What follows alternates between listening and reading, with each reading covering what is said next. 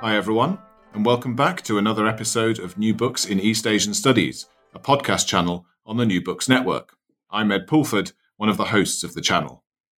On the podcast today, we have Pu Wang, who is Helene and Alvin Allen Chair in Literature at Brandeis University, where he's also an assistant professor in Chinese literature. And he'll be talking about his book, The Translatability of Revolution Guo Moruo and 20th Century Chinese Culture which was published in 2018 by Harvard University Asia Center. With the world connected like never before, the translatability or untranslatability of ideas and concepts across borders and between languages is as current a topic as ever.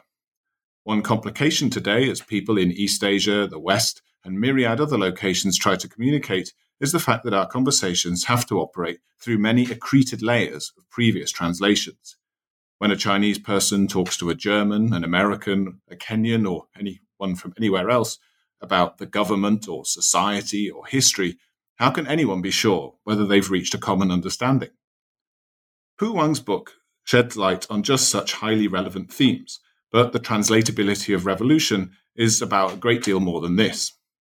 Being not only the first full study of the whole life of Guo Ruo, a man whom Deng Xiaoping eulogized as a writer, poet, dramatist, Marxist historian, paleographer, revolutionist, and cultural fighter, this is a work which delves deep into questions of intercultural and interlinguistic contact, friction, and accommodation, showing the centrality of such concerns to revolutionary politics and to modern China specifically. Wang's skills in weaving together Guo's extraordinarily voluminous and diverse work, from translations of Goethe and Shelley to interpretations of Shang oracle bones. And the enormous uh, scope of the book must owe something to the author's own compound identities as a poet, translator, and a professor, as I mentioned, of Chinese literature. At once personally intimate and very broad in scope, this book goes well beyond the life of one man to paint a revealing picture of Chinese culture in the age of revolution and the innumerable influences that shaped it from ancient Chinese script and poetry through German and English Romanticism, Soviet politics, and the harsh material realities of modern urban life and warfare. But in any case, the author himself will do a much better job of describing all this and bringing it all together. So I'll say, Pu Wang, welcome to the podcast. Hi, Ed. Uh, thank you so much for having me on this uh, podcast channel of uh, New Books in East Asian Studies. Well, thank you very much for for joining us. Uh, but uh, and and I, I guess uh, your own background, as I mentioned, is pretty relevant to this whole project. So uh, sure. uh, perhaps I could begin by asking you to uh, provide us with a bit of a, a sort of self archaeology, uh, something about your own background. Oh, wow, yeah. How you how you got interested in Guo Moruo and questions of translation. Yeah. Um, so uh, Guomo is a project that has everything to do with my own kind of intellectual formation. I received my BA and MA uh, Uh, at uh, Peking University, also known as Beida. Mm. And uh, uh in my training, uh, my main focus was modern Chinese poetry. And I was an active campus a poet and literary organizer. And uh, that's where I started to be highly interested uh, in the modernist tradition of Chinese poetry in the uh, 20th century.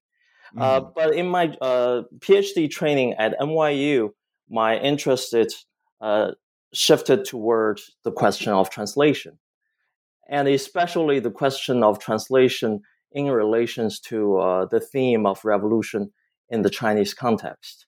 So mm. eventually, I end up with the question of Guo Moruo because Guo Moruo's work uh, as controversial as it be, uh, is the best example of this uh, combination and tension uh, between translation and revolution. I see, I see. And in terms of your own, you know, your personal activities, as you mentioned, as a poet back at, your time in Beida, um, has that continued uh, through to your, your life in the US, in New York, and, and now at Brandeis too?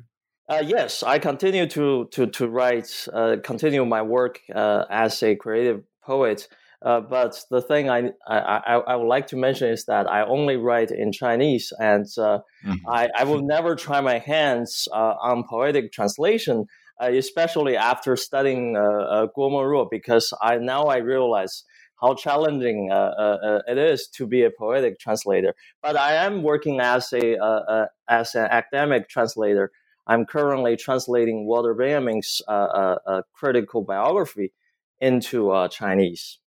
Oh, right. Wow. And that that's for sort of market back in China. I mean, you, your your your translations into Chinese are for for a Chinese audience predominantly.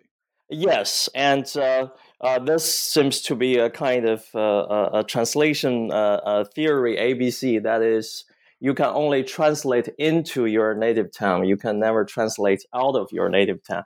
And mm. yeah, in that regard, uh, I will I will call uh, Guo Moruo as uh, as a as a kind of uh, a colleague of mine, but Guo Moruo had had a more ambitious uh, kind of career uh, dealing with poetic translation, uh, an area as you you may imagine uh, is highly mm. controversial in any language. Yeah. Sure, yeah, and we'll get onto that in a sec. but actually, your your link there to Guo Moruo brings me to, I guess, one one final question I have out of curiosity about your own work. Um, of mm-hmm. course, Guo's career was transformed by moving around a great deal by spending time in, in Japan and many other many other places that we'll discuss. But I just wonder, um, has how how has your own creative output shifted by being based in the United States compared to when you were back in China? Do you feel like there are different thematic focuses that arise because definitely, definitely, I, yeah, I think that's definitely the case, and uh, uh, uh, living and studying uh, in the United States brought a totally new dimension to my creative writing and a total, totally uh, kind of uh, a different self consciousness of writing in uh, uh Chinese as mm. a hmm. poet. Mm. And uh, I am still kind of uh, struggling with this kind of interesting situation in which I, I, find myself that is writing a Chinese modernist poetry uh, in an English speaking world uh, uh, that in a uh, that is a kind of a typical global uh, scenario of transit travel and intimate unconscious self translation. Mm, mm. So you find your kind of everyday cultural experiences. Do, do exactly? They yeah, I yeah. yeah, and also it's it's about uh, uh, every part of uh, our existence as a, a, a, linguistic animal. I think mm. that is I I deal with the the bilingual situation in my classroom, in my in my own life, at home, at work, and everywhere. So. Mm. and of course, that's a very intimate part. I don't want to be fully conceptual about uh, but definitely that's that's very important right now to my to my own kind of work as a poet and i think uh, that, that that is a kind of a global uh, situation for all of us that is we mm. all are uh, we are all living in a condition of translation mm. Mm. invisible translation and visible translation and well, i don't think being lost in translation is a bad thing I started to really appreciate that kind of uh, uh, uh, life experience. That's that's wonderful, and I, well, I think there's something deeply anthropological there too, in a sense. That, right, you know, exactly. Kind of, yeah, you're, you're, living every day. The uh, the very the, the, subject of your work is is somewhat difficult to uh, to disentangle from your everyday life. Um, exactly. But we'll, uh, we'll jump into that that subject now. I think, and, and, the book itself. Um, you uh, you begin with a, an introduction which sets out some of the main ideas and uh, also gives us a, an outline of, of Guo's life. Um, as mm-hmm. we've already alluded to, he's a he's a pretty complex figure and, and someone who has been subject to no shortage of uh, controversy. Um, and so I wonder if actually you could just begin by giving us uh, painting a bit of a picture of uh, of Guo, the man, and and and the the, the creative force uh, and the translator and everything else. Could could you just outline his his bio actually to, to start us off? Sure. Yeah. You know, uh, like I mentioned, uh, I, I started to read Guo Moruo when I was a college student because uh, he was a must read must read uh, uh, as he was a, a, founding figure of Chinese, modern Chinese poetry, that is vernacular free verse Chinese poetry. He started as this uh, lyrical champion of modern Chinese romanticism, and he ended up being Mao Zedong's last poetic interlocutor. And that trajectory itself was something really kind of controversial uh, in every sense. And in, in addition, he also uh, emerged in the middle of his career as a leading, a pioneering uh, Marxist historian. And his contribution to uh, to the studies of oracle bones and uh, uh, bronze inscriptions totally changed the field of interpretative archaeology in China. In addition, yeah, and in addition, he's devoted almost three decades of his life to translating Goethe's Faust into Chinese. And then that's where I, I was I was totally kind of uh, astonished by the scope of his work. But in the meantime, I was totally uh, fascinated with it because I realized if you want to study poetry, translation, history, and revolution, wow, that's the place to start. yeah, no, absolutely, absolutely. Um, and so, so he was. Yeah, could you could you give us a, a, a bit more of a sense of where, where was he born and and what, what, where did he study and what was kind of going on in his in his early life that set him off? Yeah, and and uh, Guo Moruo's own life, uh, and uh, I would call it a life story, uh, is has itself become a myth of uh, modern Chinese literature and culture in both uh, a good sense and a bad sense. Uh, because he wrote a lot of uh, biographical works. so my my my storyline uh, uh, owes, owes a lot to to his own kind of uh, self uh, uh, uh, glorification. So he was born in the Sichuan province in mm-hmm. a provincial town and into a very wealthy countryside merchant family. So he received a half modern, half traditional education because uh, uh, uh, he lived in the age, he was born in 1892, so he lived in the age of the decline and the final collapse of the last imp- imperial dynasty of China, that is Qing dynasty. Mm. So when he was a high school student, the Qing dynasty uh, was overthrown by the revolutionaries, and he witnessed uh, uh, the founding of the first Republic of China. And then uh, escaping a family and uh, uh, of uh, the arranged marriage, he uh, uh, uh, tried to to uh, uh, seek higher education in Japan. There, he stayed for, for almost ten years for his higher education. So he learned Japanese, and he want he be, he became an uh, a medical student uh, at uh, Imperial University, the best public university system back then in Japan on the Kyushu campus. Mm. And because he was a medical student, he learned Latin and German. That's how you became a doctor back back then in Japan. And mm. uh, uh, his textbooks for uh, German uh, language actually was German literature of Goethe and Schiller.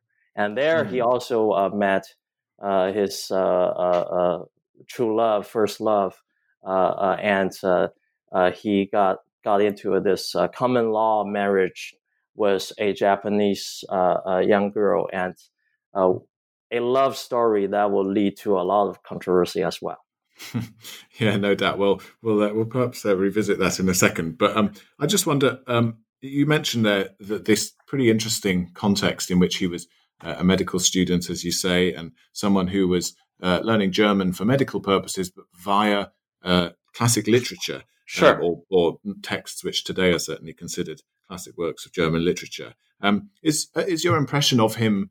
that he was a sort of linguistic prodigy? Was he do you think exceptionally talented when it came to link something as simple as, or not simple, but uh, something as kind of um, fundamental as language acquisition? Um, mastering Japanese, German, English, um, or or uh, how did he manage uh, all of this? Do you think was it more to do with just being needing to because of the circumstances, mm-hmm. or was he a very talented linguist in your in your personal impression?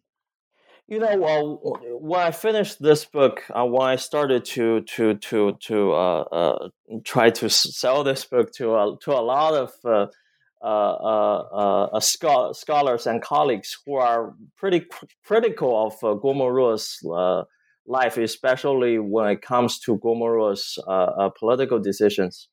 Mm. Uh, they they kind of uh, uh, they, they they were kind of surprised by by my focus on this controversial figure, but they will always concede one point that is Guo Moruo is a genius. Mm. so, uh, Guo Moruo, in my view, uh, f- for me, you know, uh, from a totally biographical perspective, I was totally amazed by the fact that uh, uh, how fast he learned uh, certain languages and how fast he was as a, a, literary translator. And I will give you three examples. So when he went to Japan to try to seek opportunities of higher education, he has zero Japanese. Uh, uh, except uh, some kind of very limited exposure to Japanese uh, uh, courses back in his high school years.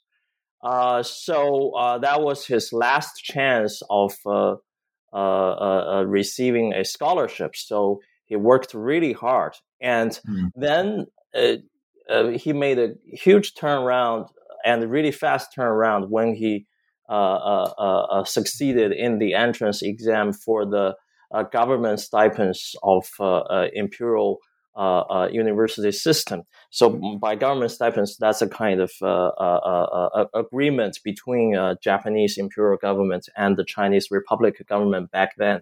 So if mm-hmm. you pass that examination, you will receive government scholarship. So mm-hmm. that was the first first time you know we see uh, Guo Moruo as a really fast learner of language. Uh, the other example is is totally uh, is totally different. That is his uh, uh, uh, uh work on the classical language. Uh, that is, he, according to his biog- autobiography, he spent uh, he he in in a time frame of less than four months. he finished the studies of all the works of previous pre-existing scholarships on oracle bones uh, uh, uh, inscriptions, and mm-hmm. he started to decipher the or- oracle bones inscriptions himself, and he mm. succeeded in many mm. cases. This is totally surprising for many experts, but of course, we could find some. Uh, kind of uh, uh, reasons because he was already well versed in traditional Chinese for sure. He had a mm. really solid philological education, but uh, think about that. Uh, oracle bones uh, were the most important uh, uh, archaeological discovery mm. of 20th century China. So mm. it was back then. It was recently unearthed and recovered from many sources. And uh, Guo was not trained as a scholar. He was a poet. He was a political activist and when he wanted to try his hands uh, on historical materials as a Marxist, all of a sudden he emerged as a major kind of uh, uh, uh contributor to this new field. Mm, mm. Well, yeah, go ahead. Uh, and you know, in terms of his German, I think I, he he might be. That's the last example I will give. He might he might have been a a, a poor German speaker, but uh, his his German uh, uh, uh, reading knowledge and his appreciation of German literature, culture, and history was just amazing. And in that regard, I think he could also be seen as a as a as a as another kind of path breaker uh, in Chinese scholarship on, on German literature. Mm, mm. Well, that's uh, yeah, that's pretty uh, pretty fascinating stuff, as you say, especially given this somewhat complicated uh, legacy and kind of uh, post, um, I guess, uh, post hoc judgments that much of scholarship has, has reached about him, or, or indeed of, of, what, public opinion has, has come to think of him within China and, and, among those who who have studied Chinese culture and, and, politics in the 20th century. Sure. Um, he died in 1978, and what has his? I mean, you've already alluded to it a little, but could you say something more about his legacy and interpretations of his life and, and where some of these controversies have come from and why he's been seen as something of a complex, uh, at, at, best, figure? Sure, yeah. And of course, uh, so from, from this kind of uh, uh, uh, life life scope, you, we can see, you know, uh, had a long life. Mm. And uh, he his uh, uh, uh life story was in perfect overlapping with the whole period of Chinese of so-called short century of Chinese Revolution, the the most uh, uh, uh, most transformative period of 20th century China. That mm-hmm. is the period from the May Fourth period to the end of the Cultural Revolution. So he even survived Cultural Revolution, and uh, the the most important uh, uh, aspect of his life was not only uh, about this overlapping with this age, but also because of his total embrace of the period of revolution. So he made the decisive uh, turn to the left uh, in the second half of 1920s. And when uh, the Communist Party membership meant the risk of life uh, due to the split of the first alliance between the communist and nationalist uh, in 1927, he applied for communist membership uh, in the same year. Mm. And then he had the 10 year uh, exile in Japan because he was one of the most uh, uh, uh wanted uh, uh, political quote unquote criminals by the nationalist nationalist government of Jiang Jieshi, even though he worked as Jiang secretary. secretary. Mm. Mm. And then he was uh, deeply involved in the second alliance of uh, the nationalist and communist, uh, the the, the anti-Japanese alliance. But in this alliance, he played a decisively uh, uh, a pro-communist role. And here, the most controversial period of his life started. That is, he was promoted by the Communist Party as the flag bearer of quote unquote progressive culture of China and he was pro, uh, he was ele- uh, ele- uh, elected as the president of uh, the, the inaugural president of uh, Academy of Science uh, after the founding of the People's Republic. He was the vice chairman of the People's Congress. for a brief period of time, he was also a vice premier. And he decided to support all the major uh, uh, uh, projects and agendas of Mao Zedong. Mm-hmm. And he decided to uh, do a thorough self criticism uh, at the very beginning of the Cultural Revolution.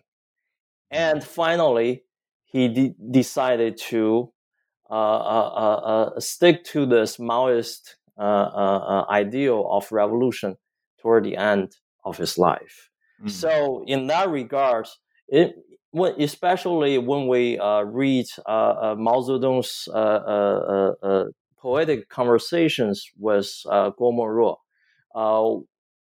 it is safe to say that Guo Moruo's work, Guo Moruo's intellectual contribution to Maoism, helped establish the cult of personality of Mao. So many uh, scholars and critics who are extremely uh, uh, uh ex- extremely critical of the Maoist legacies in China would would like to see uh, Guo Moruo as not only a kind of uh, uh, a major player in in Maoist culture, but also see him as a kind of uh, opportunist mm. in the ever changing uh, uh, political climate mm. in Mao's China. So there, you can imagine how controversial it is. yeah, no, that, that, I think those kinds of associations, yeah, understandably, uh, are not uh, not to everyone's liking by any means. Um, but I think that's a real strength of this book, as you point out yourself. Um, previous biographies, of which there have been a couple, usually stop quite early on in his career. Sure, yeah. in a way, by periodizing it as you do, and I really like this um, kind of framing uh, uh, as you as you have it of the long Chinese Revolution running from May the fourth up to 49 and, and even beyond, and also this short 20th century, which you kind of also highlight that, that is contained within those years of sort of uh, tumult and, and, and, revolution in China, um, perhaps uh, you know ending in the uh, after the death of Mao. Um, sure. But uh, yeah, as you, I think in tackling all of this long long life of of Guo, uh, you you are taking on something that uh, is understandably a pretty daunting prospect, um, uh, given the given the controversies and the and just that you know anyone involved in anything for so long during this period in China was going to be doing a very large amount of pretty you know going to have to do a lot of pretty mad stuff. Uh, mm-hmm. One would one would suggest. So uh, yeah, I think it's a, it's a, great it's a great project uh, because you take on everything. Um, and perhaps we, we should uh, we should get into it now, having having got a bit more of a picture of uh, your take on on Guo the man and, and, and his life. Um, sure.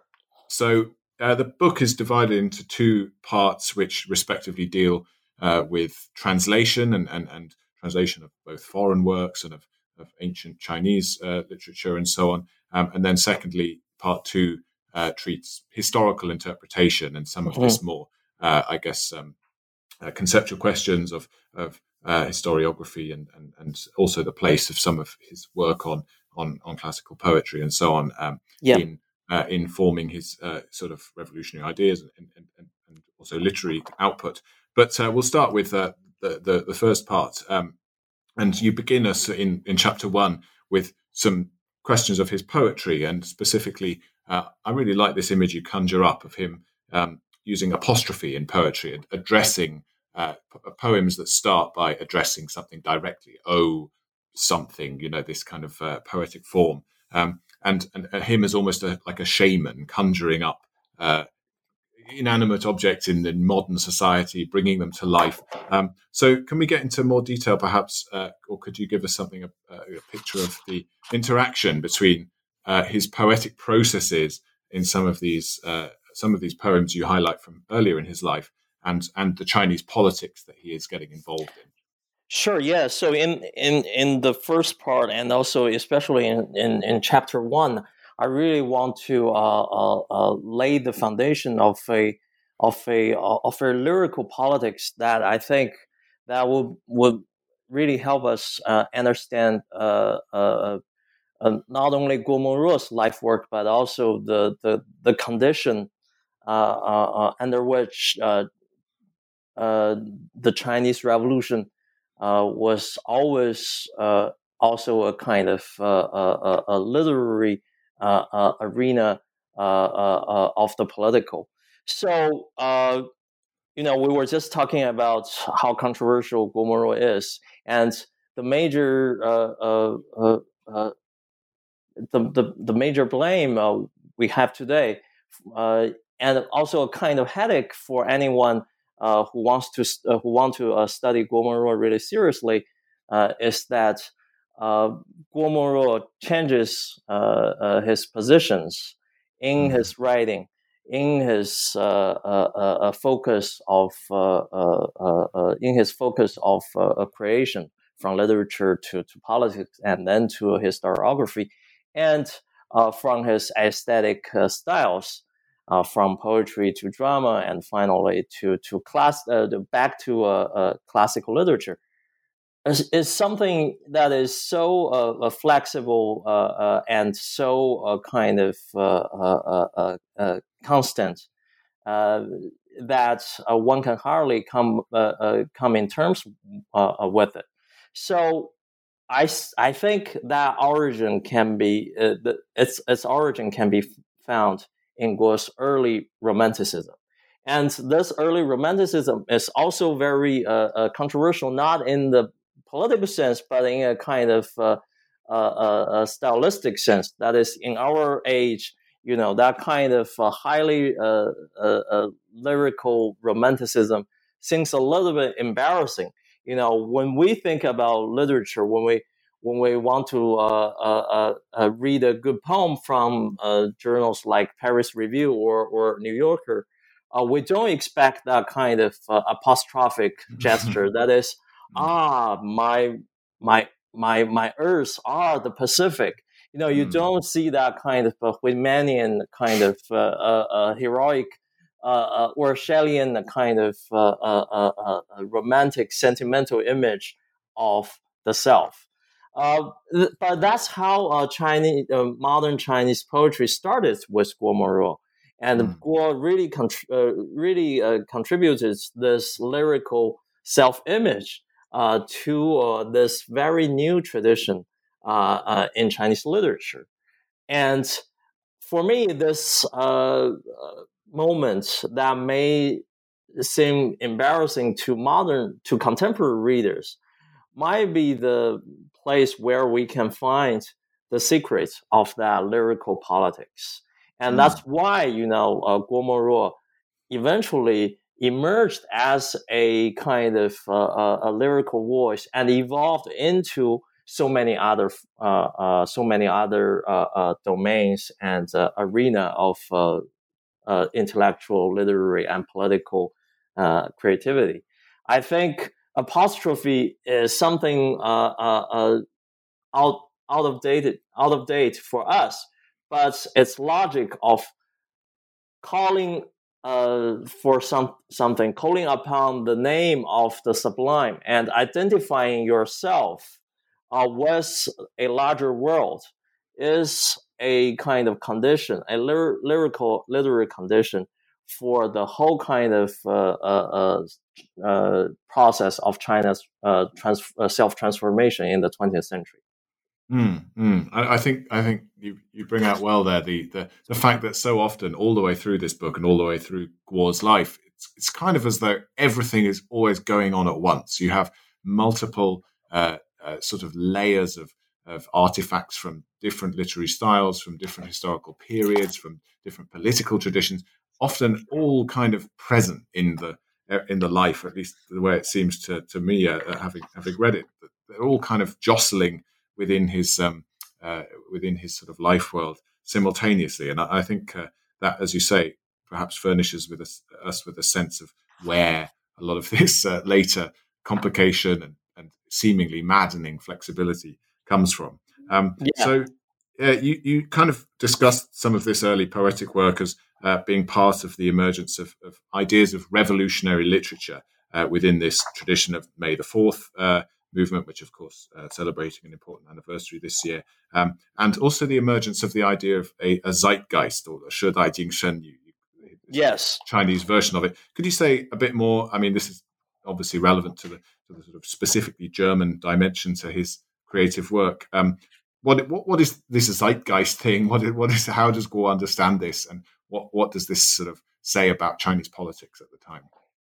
Yeah, so like like I mentioned in the in in the introduction, of course, Zeitgeist was uh, a keyword of uh, German Romanticism and uh, historicism. So eventually, uh, uh, according to many uh, cultural and intellectual historians, Zeitgeist, the spirits of the times, the spirit the spirits of the age, has become part of uh, modern historical consciousness. That is, uh, we believe that there is a an essential kind of uh, a spirit of uh, this or that period of time.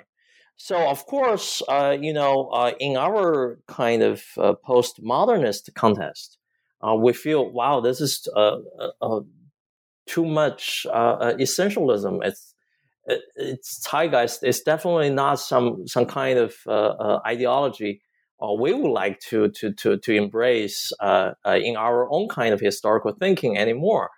But for uh, Guo Moruo's generation, uh, and for the whole kind of uh, uh revolutionary period of 20th uh, century China, uh, zeitgeist was the key word. And mm-hmm. it really summarized the major kind of motive and drive toward change, toward uh, a transformation toward revolutionary, radical kind of remaking of self and society. Uh, mm-hmm. so I wanted to uh, uh, uh, uncover this word, this key word from that historical period, uh, not to recuperate its value, but to use it as a kind of lens to uh, examine that historical period, especially how this concept uh, was uh, uh, was conjured up and conceptualized uh, uh, in the works of Guo and the like-minded Chinese. So think about this German word "Zeit" means time, and Geist means spirit. So actually, what what do uh, what did uh, revolutionary uh, Chinese in- intellectuals think of the time, and what did they think of the spirituality. So mm-hmm. uh, these are the interesting questions. And in the first, uh, chapter one, you know, the link I wanted to to to to to point to is Guo Moruo's uh, deep identification with the work of Shelley, and we know that in Shelley's In Defense of Poetry, uh, uh, a, a, very important uh, uh poetic, uh, romantic uh, a theory, theor- theoretical writing. Shelley believes poetry is the unconscious manifestation of the spirit of the age. So we have this English version of the uh, zeitgeist. Mm. And Guo Moruo takes one step further in his uh, uh, uh use of Shelley's uh, concept. That is, we can be the conscious manifestation of the spirit. That is, we can be the revolutionary voice. And this is the most fascinating part because we know that for uh, uh, the Romantics, the dominant, uh, for, for British Romantics, the dominant metaphor is the lyre, is the uh, uh, uh, wind harp. Mm-hmm. So the wind, the history will give us music, and the poets are the instruments. And for Guo Moruo and many other uh, Chinese ro- romantic revolutionary uh, writers, their metaphor is gramophone.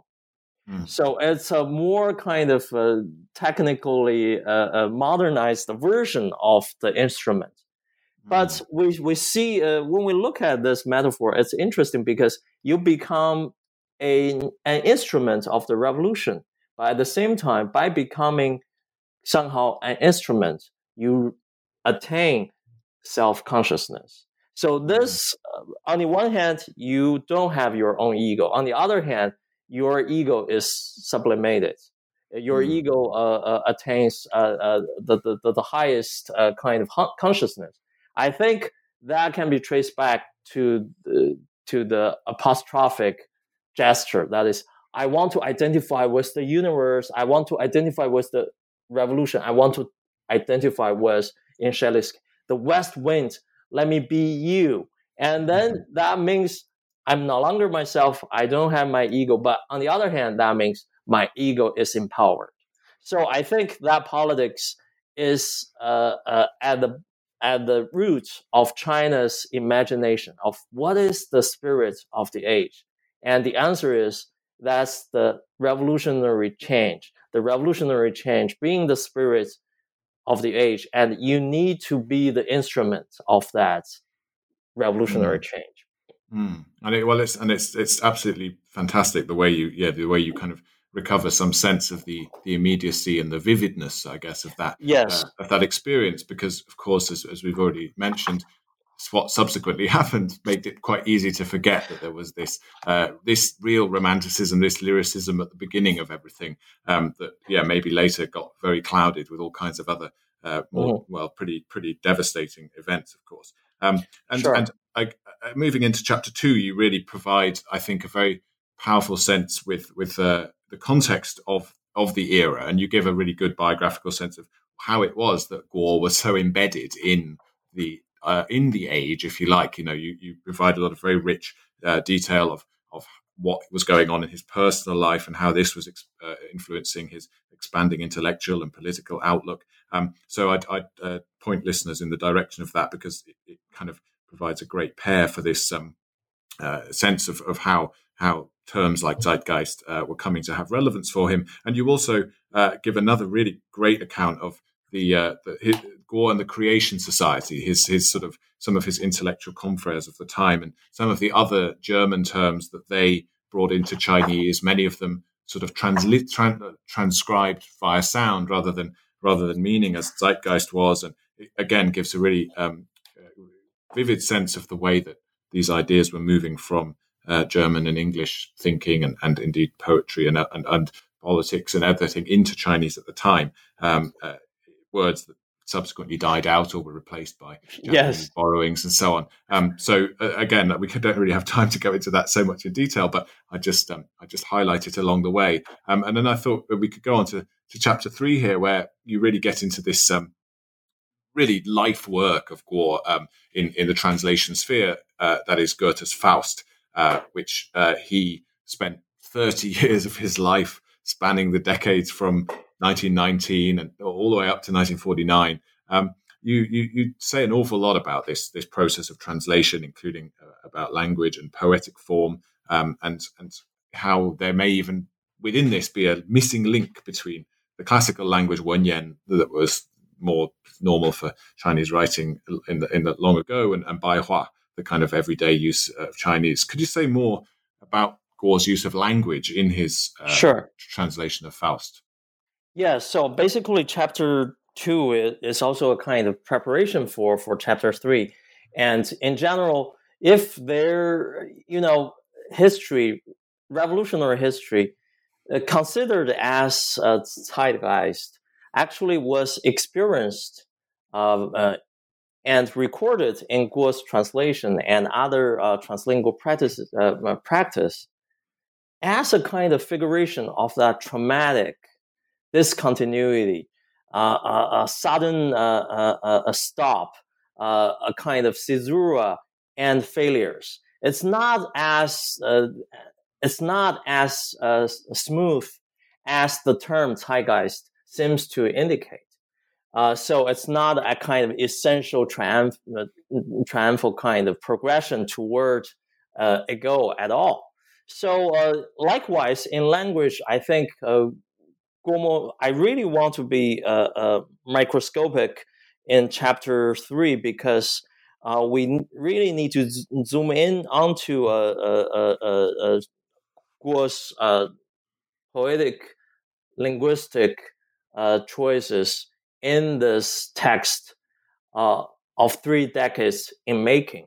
So the translation of Goethe's Faust becomes a powerful record of uh, the change of Chinese poetic language over the most uh, uh, traumatic, one of the most traumatic uh, uh, uh, revolutionary periods in modern Chinese history. Uh, and I think Guo tried to be a, creative and flexible through and through, but he also evolved quite a lot. And uh, I recover some early kind of forgotten uh, fragments of his uh, uh, uh, translation of Goethe's Faust. And we can see there his poetic language is quite unstable. And that was the age when vernacular new literature and the literary revolution was just at was just at its beginning. Mm-hmm. And then in uh, in 1927, when he finished his translation of Goethe's uh, Faust Part One, uh, we see uh, he really uh, felt self accomplished. He became really confident in his language, and indeed, we saw some. We, we see some good examples of how a more vernacular but uh, elegant Chinese uh, poetic language. But it doesn't mean that this unstable nature of uh, a poetic language uh, uh, disappeared. And in his translation of Goethe's Faust, Part Two, uh, in which Goethe mobilizes so many, so diverse forms of European poetic traditions, Guo had to come up with some uh, uh, uh, uh really uh, makeshift uh, solutions in Chinese in order to accommodate the diversity of Goethe's poetic experiments. So all these moments for me are really valuable because this is also part of a very important aspect of Chinese Revolution. That is the transformation of the poetic language. Mm, mm. And well, and uh, Guo, as you mentioned, is someone kind of uniquely equipped to uh, uh, adapt himself to this uh, sort of transformation because of his his training, his linguistic abilities, right. and so on. But you're you're dealing there, I guess, with two very uh, shifting fields of of you know a source in which uh, Goethe himself is experimenting with a lot of forms and and uh, you know deploying a lot of literary uh, complex and diverse literary devices, and then Guo's sort of uh, out, output of, of, of, a translation is also uh, dealing with a shifting field of language and and, and uh, everything else in a very very different co- context. Um, so yeah. yeah. I, I, mean, you know, I I, I learned German back in my graduate school uh, at NYU, uh, but I, I, I, learned it simply in order to pass my examination, simply in order to qualify for for complete uh, uh, uh PhD uh, examinations. So mm. eventually, when I work on when I worked on on this chapter, you know, was, I, I, took pain was the two languages. you know. I had to say, you know, that's where uh, I learned a lot, and I eventually felt my own kind of uh, my own kind of linguistic existence enriched by mm-hmm. both Goethe and Guo Moruo. But I would like to leave it to uh, to the judgment of uh, of the, the, the, reader to to say whether Guo Moruo's translation is a successful one, mm-hmm. especially mm-hmm. if we look back from today's perspective you might find a lot of uh, a lot of uh, uh, uh, uh kind of shortcomings in the hindsight. But if you compare to Goethe's original, you started to have more and more kind of understanding of uh, decisions. Right, right, and and in a way, looking at it in its own context as you do is what reveals that uh, that, that, that complexity. Um, but uh, well, that's that's brilliant. We'll move on perhaps to, to part two now, and uh, the, more the sort of interpretive, um, uh, translingual, as you, you, you borrow this term from Lydia Liu, and and, and uh, the kind of um, yeah, an interpretive side of of, of Guo's activities and, and his politics, creativity. Um, you start off uh, in chapter four by discussing his kind of obsession, really, with uh, with history and with uh, quite distant pasts, even in a revolutionary era, which you also mention is in some ways something of an anti-historical period. Um, so, what, what, was this kind of obsession with the deeper history um, that, that, you see in, in Guo's uh, kind of mindset, and how did it manifest itself in both his sort of creative output and also uh, his autobiography? I think you know uh, in in the first chapter of part two, I really wanted to do something uh, experimental. So in part one, uh, I cover the whole trajectory of uh, translation of Goethe's Faust. Uh, Goethe's tra- uh, Guo Moruo's Faust, that is uh, Fu Shi De in Chinese, eventually uh, uh, for us becomes an allegorical field of uh, the revolutionary age, that is the the Chinese the Chinese revolution and its uh, uh, uh, uh tensions really figured flared, flared up in the field of language and translation. But I don't want to stop there. I I I, I want to go further to to enlarge my scope to another mode of translation. That is the translation between revolution and ancient history. Transla- translation between revolution and antiquity.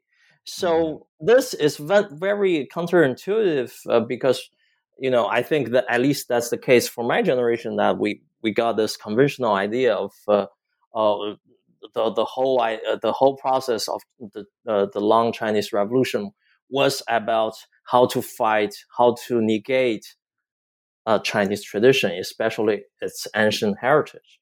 But in the case of Guo Moruo, because Guo Moruo uh, was the best representative, best uh, or worst representative of uh, uh, this revolutionary spirit, we we can start to ask them why you know Guo Moruo was also so fascinated uh, with antiquity mm-hmm. and why he devoted himself uh, uh, to the uh, to a kind of really interesting leftist scholarship of antiquity that is not to entirely negate the antiquity, but to transform the antiquity into a revolutionary discourse. So I see that kind of transcoding also as a kind of translation. That's that's definitely a kind of uh, conceptual leap forward I would like to take, but it's up to you to, to judge whether it's good or not. But when he was writing his autobiography, he was uh, in, doing his Japanese, uh, doing his exile in Japan uh, in the late 20s uh, and early 30s. He was also doing his uh, uh, Marxist studies of the pre-Qin period of China, that is the period, the mythical, half mythical, half historical period of Xia, Shang, and Zhou. And he was working on his uh, original uh, uh, contributions to uh, uh, uh, archaeological philology. So I wanted to bring these two works into conversation in chapter four. And eventually you see, basically, Guo Moruo was using a the same kind of term, terminology, uh, writing both autobiography and historical scholarship. Mm. That's uh, yeah. I mean, that that gives a sense of the way that again those sort of things simultaneously, constantly circulate yeah. in his in his mind and and, and yeah, in, in, what he's producing. Yeah, and then in chapter four, you know, the question is that he used uh, uh, uh, historical drama as a major kind of genre, and he basically he re- reinvented this uh, this modern genre of historical drama at mm. the service of revolution. Mm. And finally, in chapter six, it was it is about his translation of ancient Chinese poetry into vernacular Chinese uh, uh, poetry. So I think you know, uh, finally in chapter six, I think I I'm again I'm in my safe haven of translation because you see, uh, between classical Chinese and vernacular Chinese, there is this uh, a transcoding process of translation, and for many uh, people will say, okay, that's totally common. Uh, common sense practice that is in, in order to understand classical uh, Chinese materials, you need uh, that kind of uh, vernacularization. But for Guo Moruo, it, it was from classical Chinese poetry into vernacular Chinese poetry. He wanted to retain the poeticness mm-hmm. of of uh, uh, the classical language in mm-hmm. uh, vernacular translation. So that it, that was even more interesting and challenging, mm-hmm. and that's where I see uh, uh, this kind of conversation transformation between antiquity and revolution also as a form of translation.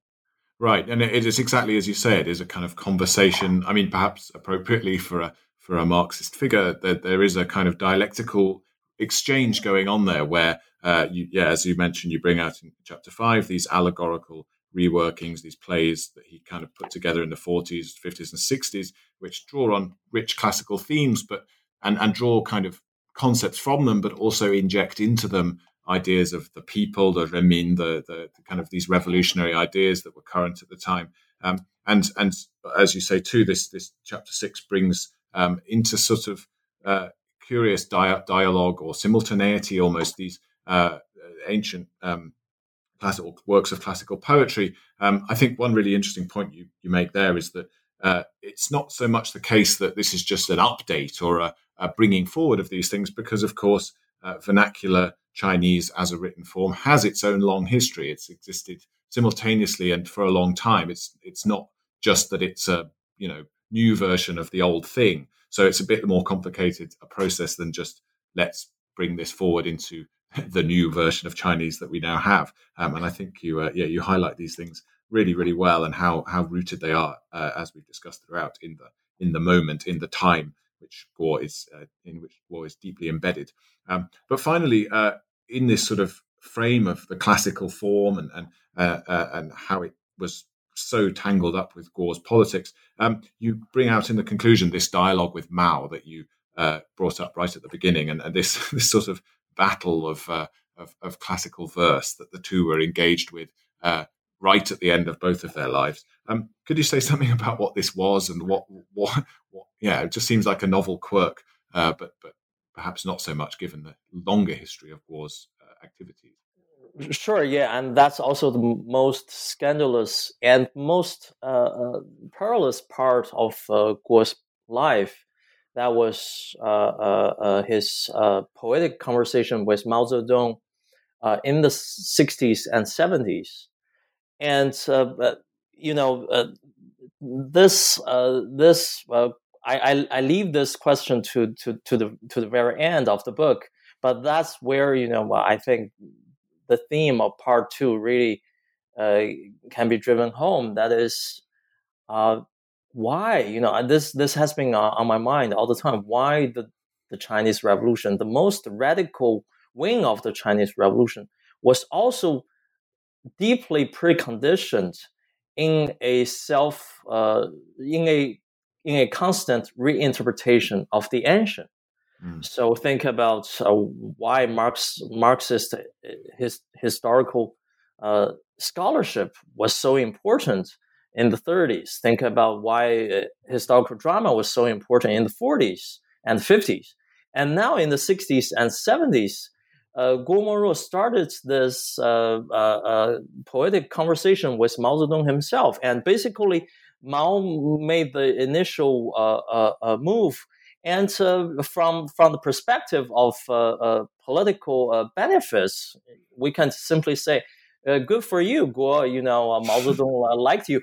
But then my question, you know, as as someone who, who, who's trained in modern Chinese modern modernism, immediate I, I got immediate alerted because Guo, you are the founding father of vernacular free verse Chinese modern poetry.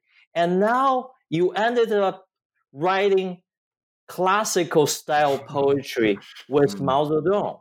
And mm-hmm. you remember that kind of poetic conversation was typical of uh, literati gentry aesthetics and lifestyle. Mm-hmm. And the most uh, controversial part, of course, uh, came in 1973 when Mao Zedong wrote a poem criticizing Guo Moruo's leftist historical scholarship produced back in the 1940s. So this was not only the form, the form was classical Chinese uh, mm. uh, poetic qi It was not a, only about the form, but also about the content, the mm. s- subject matter of their conversation composed in poetic form. They mm. were talking about the first emperor of, uh, of Qin and then Confucius, right. who was the true quote unquote spirit of ancient Chinese times, the emperor or the Confucius, the sage. Mm. So they ended up talking about intellectual history and political history, but according to Mao and Guo, this highly uh, uh, scholarly uh, ancient topic was also the most important subject matter for revolution. So mm. there you see this uh, totally confusing combination of the ancient and the revolution. So that's why it's also very scandalous because Mao's, Mao's poem could be used and was used as the final verdict on intellectual, political, and personal uh, uh, uh, subject matters. Mm, mm. Well, I think I think that's right. It, it, does at first glance seem absurd and and and uh, deeply confusing. But the fact that, yeah, as you say, Qin Shi Huang and, and Confucius, they're almost like living characters in the lives of, of, of Mao and Guo at this point, which seems so odd given the given the recent sort of or given what had happened in the decades up to that point. Um, but I think you you help us really appreciate why you know you make it less of a scandal in a sense. I mean, you don't justify it, but you do provide us with all the tools for understanding where this came from. It doesn't seem quite so shocking. Yeah, I th- I think that kind of anachronistic dimension of the Chinese Revolution uh, uh, needs to be brought up for further discussion. Mm. Well, I think you, you do a great job of that, and uh, we we haven't quite had time, of course, to delve into all the wonderful complexity and, and nuance of the book, and we've moved through chapters uh, chapters four to six, the second part, somewhat quickly there. But I hope that uh, listeners will will pick up a copy and really really delve into this uh, work of tremendous richness and and, and fascination. Um, but uh, in the meantime, uh, we have uh, taken up quite a bit of your uh, your time here uh, today. My pleasure. So, uh, before we go, though, I'll just ask, what is it you're up to these days? I mean, what what do you have on on on your plate in, in, in your yeah in your kind of current projects? Uh, my current new project is uh, also kind of a return to earlier interest, but also a kind of uh, a new path. So uh, during my uh, uh, uh Peking University years, I worked on uh, uh, modernist Chinese poets, and some of them traveled quite a bit during the wartime in the late 30s and early 40s, and the poetic works they wrote during the uh, war and travel uh, became uh, something uh, I worked on mm. back then. But then, uh, when working on the Guo Moruo project, I started to read a lot of travel logs written by Guo Moruo himself. But I didn't have a chance to discuss uh, the uh, Guo Moruo's travel writings in, in, in my first book. So eventually, I started to to to to to uh, conceive of my second book project as a uh, uh, a, a, a study of uh, travel writings uh, in the same uh, time frame that is China's revolutionary decades. Mm. So that will be my first second project, and I'm still on a really early stage of archival research and textual uh, analysis. So uh, I would like to have you any of your feedback. Yeah, well, that's wonderful. That, that, that I, I, can't wait to see see the output of that because I think that that will bring a, also a geographical diversity into what is already a, a topic of enormous scope. Um, but uh, that, yeah, fantastic, Pu. Thank you so much uh, for being on the show today. Um, it was, Thank it was you. really excellent to have the chance to talk to you. Yeah, my pleasure here. And uh, listeners, thank you too for listening as ever to New Books in East Asian Studies. It's a podcast channel on the New Books Network, and it will be back with you very soon. Goodbye.